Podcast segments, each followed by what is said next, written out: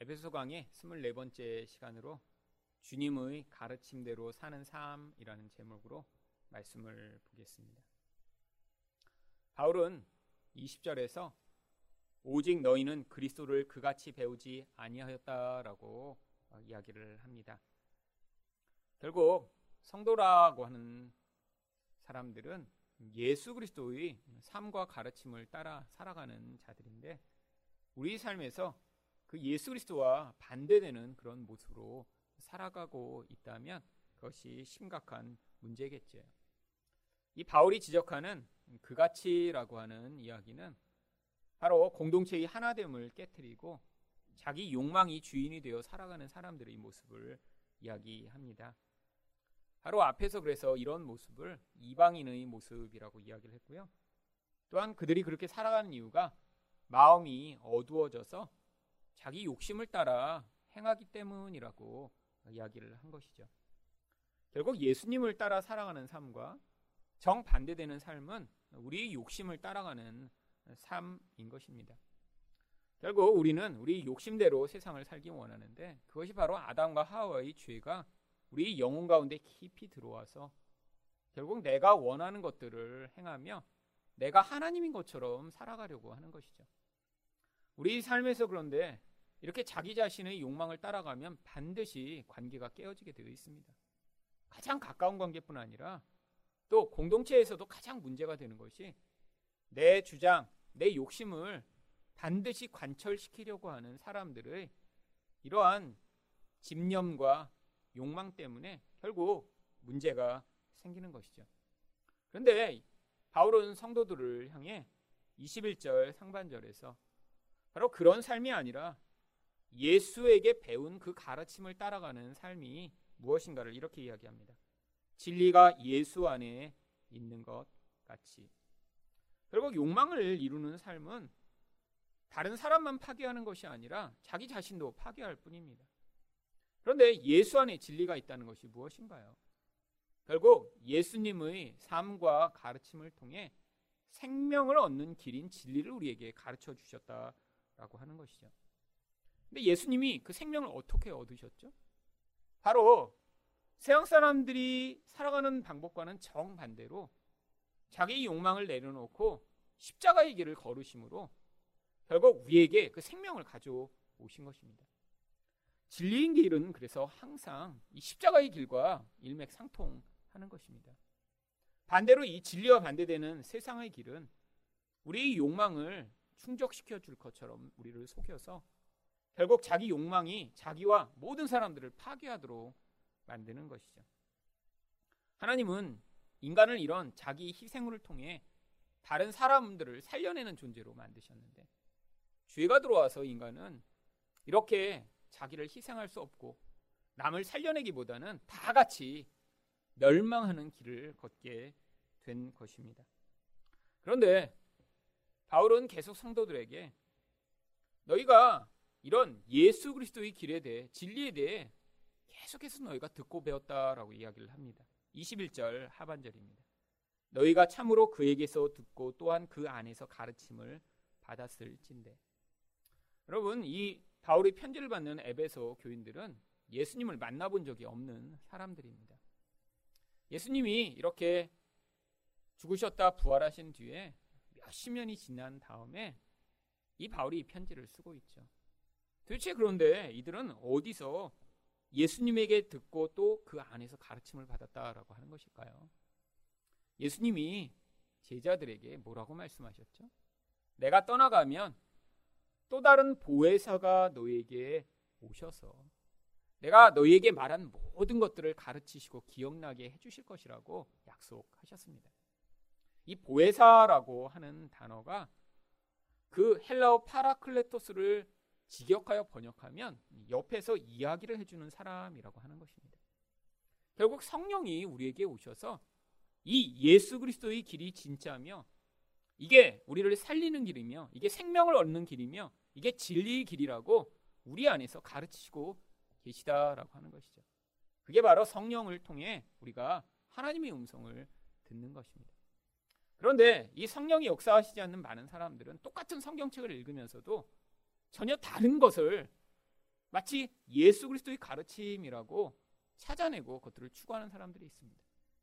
성경에서 일관되게 우리가 살 길은 바로 그 예수를 믿고 나의 욕망을 내려놓음으로 욕망이 주도한 인생이 아니라 하늘 생명이 우리를 채우는 인생으로 살아야 된다라고 이야기를 하는데도 끊임없이 하나님을 통해 내가 원하는 무엇인가를 얻어내려고 신앙생활을 하는 사람들.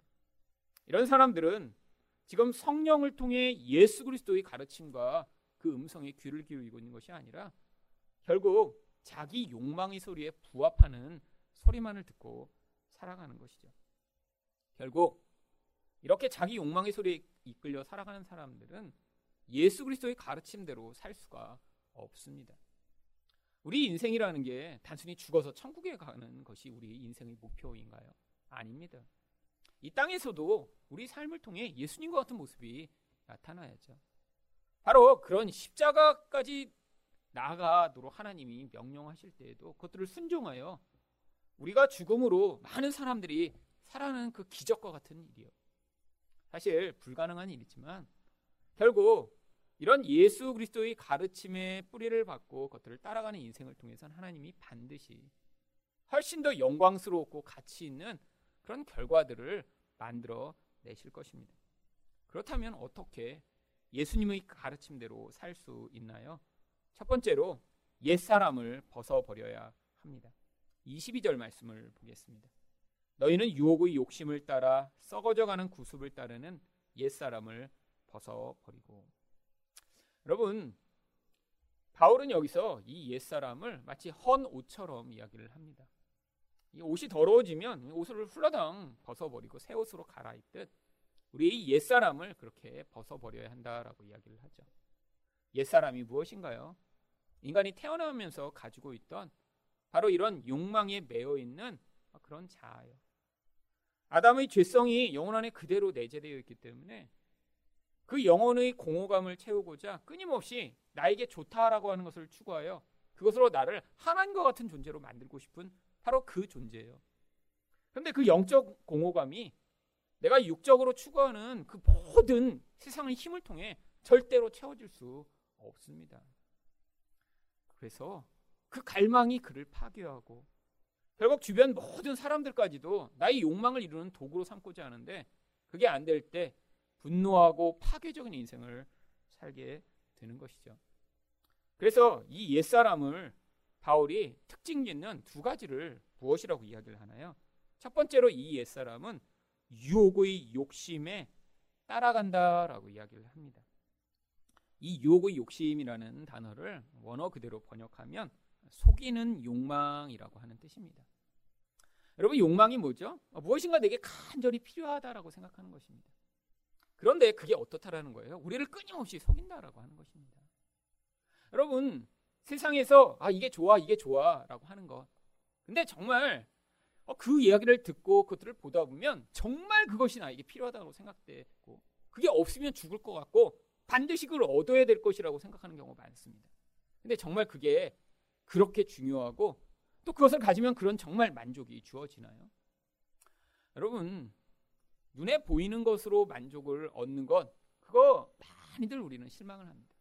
살면서 얼마나 아 저건 꼭 필요한 것 같아 그렇게 샀는데 쓰지 않고 방치하고 창고에 있는 게 얼마나 많이 있나요?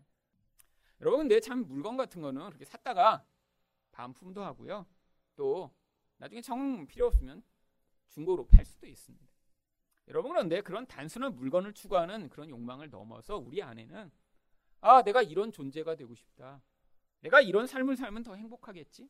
라고 추구하는 것들이 얼마나 많나요? 아닙니다. 여러분 그게 계속 우리를 속인다는 거예요.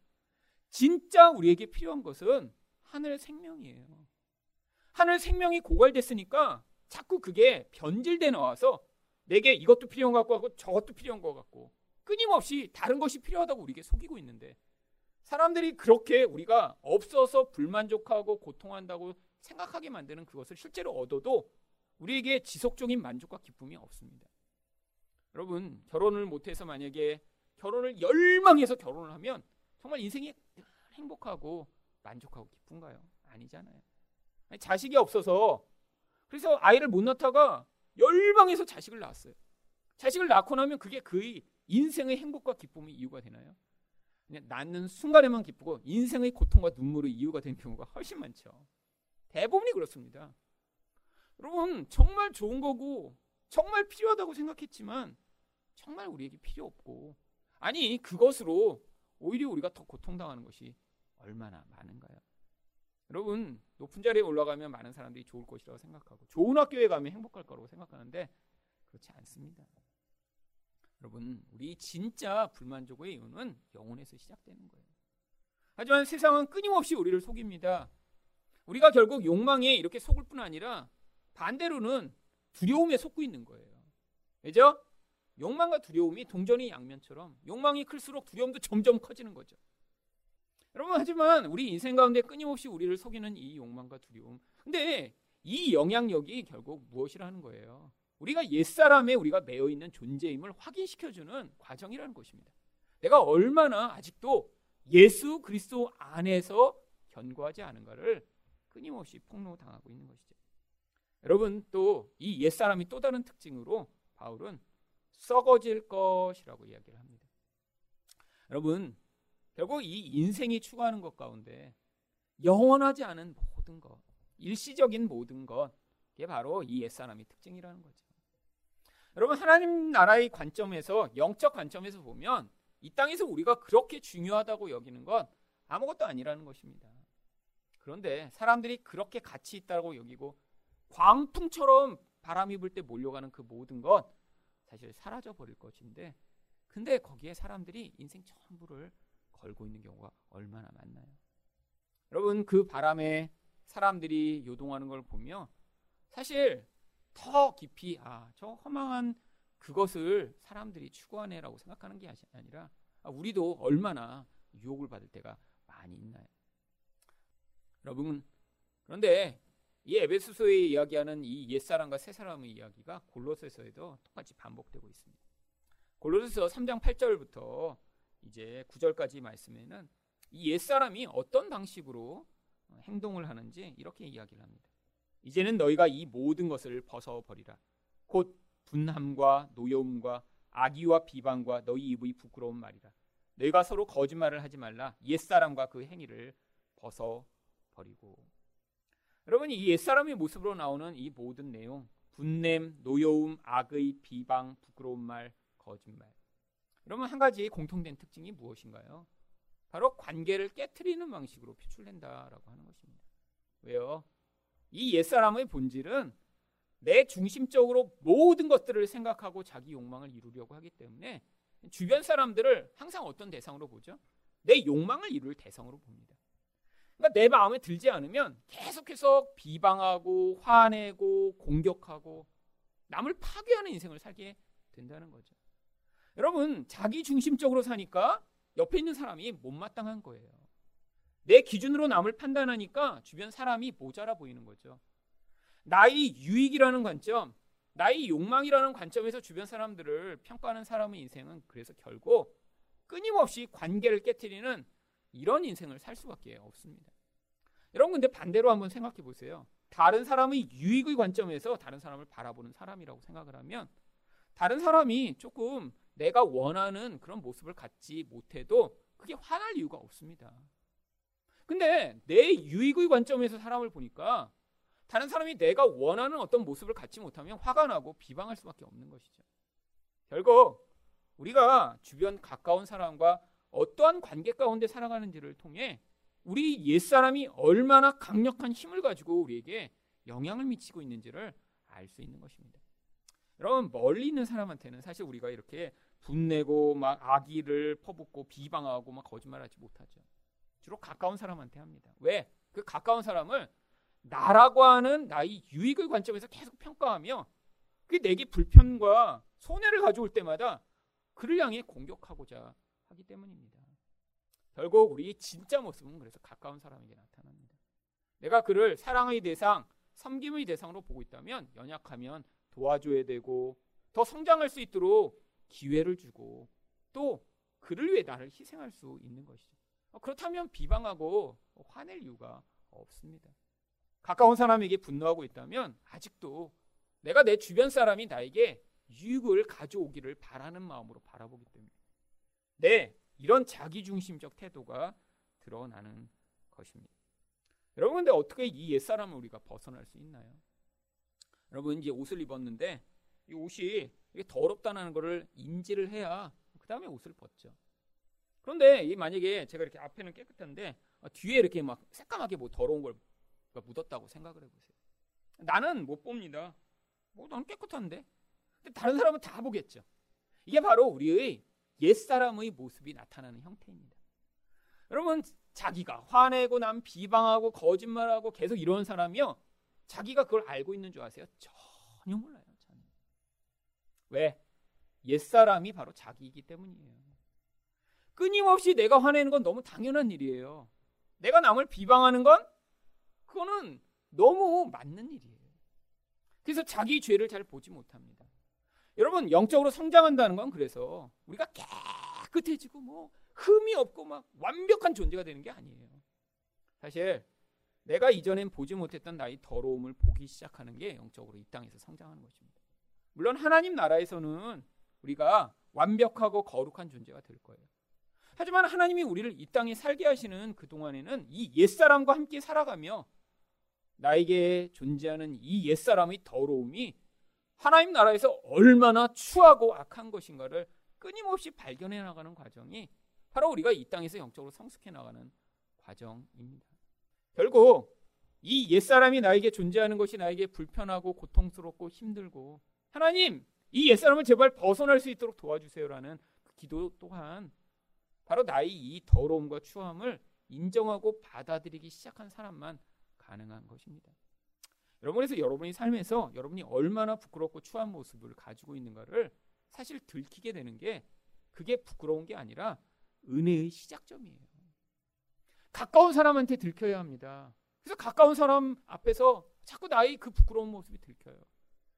여러분, 여러분 그래서 그 자리에서 어, 정말 나라는 존재는 이런 존재구나 자꾸 자꾸 인정할수록 하나님이 그걸 통해 아 내가 이렇게 정말 은혜가 필요한 존재라고 생각하는 그 자들을 향해 하나님이 은혜를 베푸시는 거죠.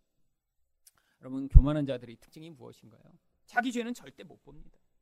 자꾸 그래서 옆에 사람만 지적해요. 옆에 사람만. 예, 그래서 교만한 사람 옆에 사는 사람은 진짜 피곤합니다. 왜요? 여러분 자기보다 좀 못한 사람이 옆에 있어야 지적을 덜 하는데 교만한 사람은 자기 죄는 못 보니까 옆에 사람 계속 괴롭히느라고 하니까 굉장히 피곤하죠. 여러분 근데 결국에는 그래서 우리가 이 영적 어둠에서 벗어나기 위해 반드시 필요한 게 눈이 열려야 돼요. 눈이요. 에베소 4장 18절 보시면 그래서 그들이 총명이 어두워지고 그들 가운데 있는 무지함과 그들의 마음이 굳어짐으로 말미암아. 여러분 결국 자기 죄를 못 보는 이 어두움에 있으면 결국 자기 옛사람이 행하는 그 악을 계속해서 주변 사람들이 다 보는데 자기만 못 보는 거죠. 그래서 눈을 열어달라고 기도하셔야 됩니다. 하나님 내 눈을 열어주셔서 나의 영혼에서 뿜어져 나오는 이 옛사람의 그 추하고 더러운 모습을 제가 발견할 수 있도록 은혜를 주시옵소서. 여러분, 이런 기도를 하지 않으면 우리는 어떻게 살게 될까요? 자기만 알지 못한 채 주변 사람들이 아, 저 사람 때문에 참 힘들다. 저 사람 옆에 가기만 하면 피곤하고 고통스럽다라고 느끼며 주변 많은 사람들이 물론 이런 강력한 사울 주변에 있는 많은 다윗들이 만들어지기는 하겠지만 여러분 하지만 그 얼마나 불행한 일이에요. 여러분 그래서 로마서 6장 6절에서 뭐라고 이야기를 합니까? 우리가 알거니와 우리의 옛사람이 예수와 함께 십자가에 못 박힌 것은 죄의 몸이 죽어 다시는 우리가 죄에게 종노릇하지 아니하려 함이니. 여러분 죄의 종으로 살지 아니하고 예수의 종으로 사는 삶이 되어야 하지 않을까요? 두 번째로 예수님이 가르친 대로 어떻게 살 수 있나요? 새 사람을 입어야 합니다. 23절 말씀입니다. 오직 너희 심령이 새롭게 되어. 여기 이 심령이라고 번역된 단어는 아주 자세하게 원어대로 번역하면 영의 그런 생각이라고 할 수 있습니다. 여러분, 우리 영이 생각을 할 수 있나요? 그런 의미가 아니라 생각의 중심이 영이다 이런 뜻이에요. 여기서 이 생각은 단순히 머리로 하는 생각이 아니라 우리 지정의를 다 얘기합니다. 우리가 감정을 느끼고 우리가 결정을 하고 어떤 생각의 기반을 가지고 있는 그 모든 것. 근데 그 기반이 어디에 있다고요? 영으로부터 말미암다라고 하는 것이죠. 여러분 그래서 영이 잘못되면 무슨 일이 벌어지나요? 내가 아무리 결심을 하고 생각을 해도 그대로 살 수가 없습니다. 사랑해야지. 근데 안 돼요, 그렇게. 여러분 영이라는 게 뭐죠? 하나님과 관계를 맺는 통로입니다. 하나님의 영적 생명이 들어와 우리를 채울 수 있는 통로죠. 이 청년행과 같은 상황이 있는 사람들은 뭐의 영향을 받고 있나요? 그 영이 예수의 생명의 영향을 받는 게 아니라 결국 어둠과 옛사람의 영향력이 그의 영혼의 중심에서 그를 주관하고 있기 때문에 아무리 자기가 결심을 하고 노력을 해도 그 자리로 벗어날 수 없는 것입니다. 근데 놀라운 사실은 무엇이죠? 하나님이 우리를 새롭게 창조해 주셨대요. 고린도후서 5장 17절입니다. 그런즉 누구든지 그리스도 안에 있으면 새로운 피조물이라. 이전 것은 지나갔으니 보라 새 것이 되었도다. 여러분 우리를 새로운 창조물이라라고 부릅니다. 여러분 그런데 우리 여러분 자기 자신을 보실 때 이렇게 새로운 창조물이신 것 같으세요? 여러분 여기서 이 새 창조물은 바로 하나님의 관점에서 우리를 바라보실 때의 이야기예요. 하나님이 세상을 창조하시고 나서 이 첫 세상이 지금 다 부패했잖아요. 근데 거기에 하나님이 새로운 창조물들을 지금 만들어 내셔서 하나님의 눈에 볼 때 우리는 새 창조물이라고 하는 것입니다. 근데 그 새 창조물이라고 얘기할 때의 그 새 창조는 바로 우리 안에 존재하는 하나님이 새롭게 만들어내신 새 사람에 관한 이야기죠. 우리는 여전히 옛사람이라고 하는 부패된 존재와 함께 존재하는데 하나님의 눈에는 그것을 보시지 않고 이 인류의 역사와 인생을 통해 하나님이 만들어내실 그 새로운 존재에만 관심을 가지고 계신 것이세요. 그런데 이런 새로운 창조물이 어떤 자리까지 성장을 해야 하냐면 골로새서 3장 10절을 보시길 바랍니다. 새 사람을 입었으니 이는 자기를 창조하신 이의 형상을 따라 지식에까지 새롭게 하심을 입은 자니라. 하나님의 형상을 온전히 닮아 그 안에서 하나님과 같은 모습으로 변화되어 나갈 그런 목적과 계획이 존재하는 것이죠. 그래서 우리를 24절에서 우리에게 이렇게 바울이 명령합니다. 하나님을 따라 의와 진리의 거룩함으로 지으심을 받은 새 사람을 입으라. 여러분 새 사람을 입는다는 게 무엇인가요? 결국 우리 안에서 나오는 모든 반응 가운데 이렇게 하나님이 기뻐하시고 또 하나님의 성품과 관련되어 있는 것들이 존재한다면 우리가 그것들을 선택하여 끊임없이 추구해야 한다라고 하는 것입니다. 우리 안에 이렇게 새 사람의 영이 하나님이 만들어 내시기 전에는 이런 것들을 우리가 받아들이고 이것이 좋다는 생각조차 들지 않아요. 근데 이제 우리 안에 하나님이 새 사람을 만드셨기 때문에 그것들을 받아들인 자에게 무엇이 선한 것이고 무엇이 악한 것인지에 대한 이제 분별이 조금씩 시작되기 시작합니다. 아직도 어린아이 같은 사람은 노력을 해도 사실 그 노력의 과정 가운데 자기 부패와 연약함을 발견하지만 그 과정을 통해 예수를 더 깊이 의존할수록 우리 안에서 우리가 만들어내는 것이 아니라 하나님이 창조하신 그새 사람의 모습들을 문득문득 경험하게 되어 있는 것이죠. 여러분 그런 새 사람의 모습에 무엇이 있나요? 의와 진리와 거룩함이 있습니다. 의라는 것이 무엇이죠? 하나님과 이웃과의 관계에 있어서 하나님의 사랑의 법을 다 지켜내는 것을 의라고 하죠. 그러니까 우리 삶에서 이런 사랑이 아닌 어떤 행위가 나오고 있다면 이거는 지금 의와 관계 없는 것이라는 거예요. 내가 아무리 중요하다고 여기더라도 하나님이 바로 이렇게 요구하시는 사랑을 깨뜨리는 행위가 우리한테 나오면 그것은 지금 하나님이 요구하시는 그런 새 사람의 모습이 아니라 아무리 정당하더라도 옛사람의 모습인 것이죠. 여러분, 거룩함이 뭐죠? 세상에 존재하는 그 부정함이나 죄악과 관계없는 인생이 거룩함입니다. 여러분, 근데 우리 안에 얼마나 더러운 게 많나요? 여러분, 더러움의 본질의 그 시작점이 어딘가요? 자기 중심성입니다. 여러분, 거룩함의 본질의 시작점이 무엇인가요? 바로 사랑이죠. 여러분, 그래서 이 세상에 존재하는 모든 악의 뿌리에는 이기성이 존재하고 있는 것입니다.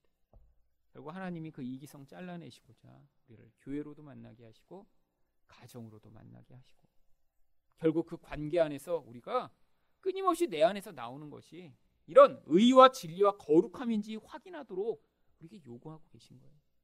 만약에 내가 선택하고 내로부터 말미암는 어떤 결과가 이런 것이 아니라면 지금 뭐 하고 있는 거예요? 내가 아무리 정당하더라도 그것은 하나님의 성품이 아니라 나의 욕망을 이루고 자기 의를 채우고자 하는 나의 죄성으로부터 말미암는 결과라고 하는 것이죠. 여러분 결국 하나님은 우리에게 끊임없이 성령과 동행하며 이 우리 육신과 싸워 이기기를 원하십니다. 갈라디아서 5장 16절과 17절을 보십니다. 내가 이르노니 너희는 성령을 따라 행하라.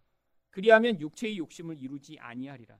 육체의 소욕은 성령을 거스르고 성령은 육체를 거스르나니 이 둘이 서로 대적함으로 너희가 원하는 것을 하지 못하게 하려 함입니다.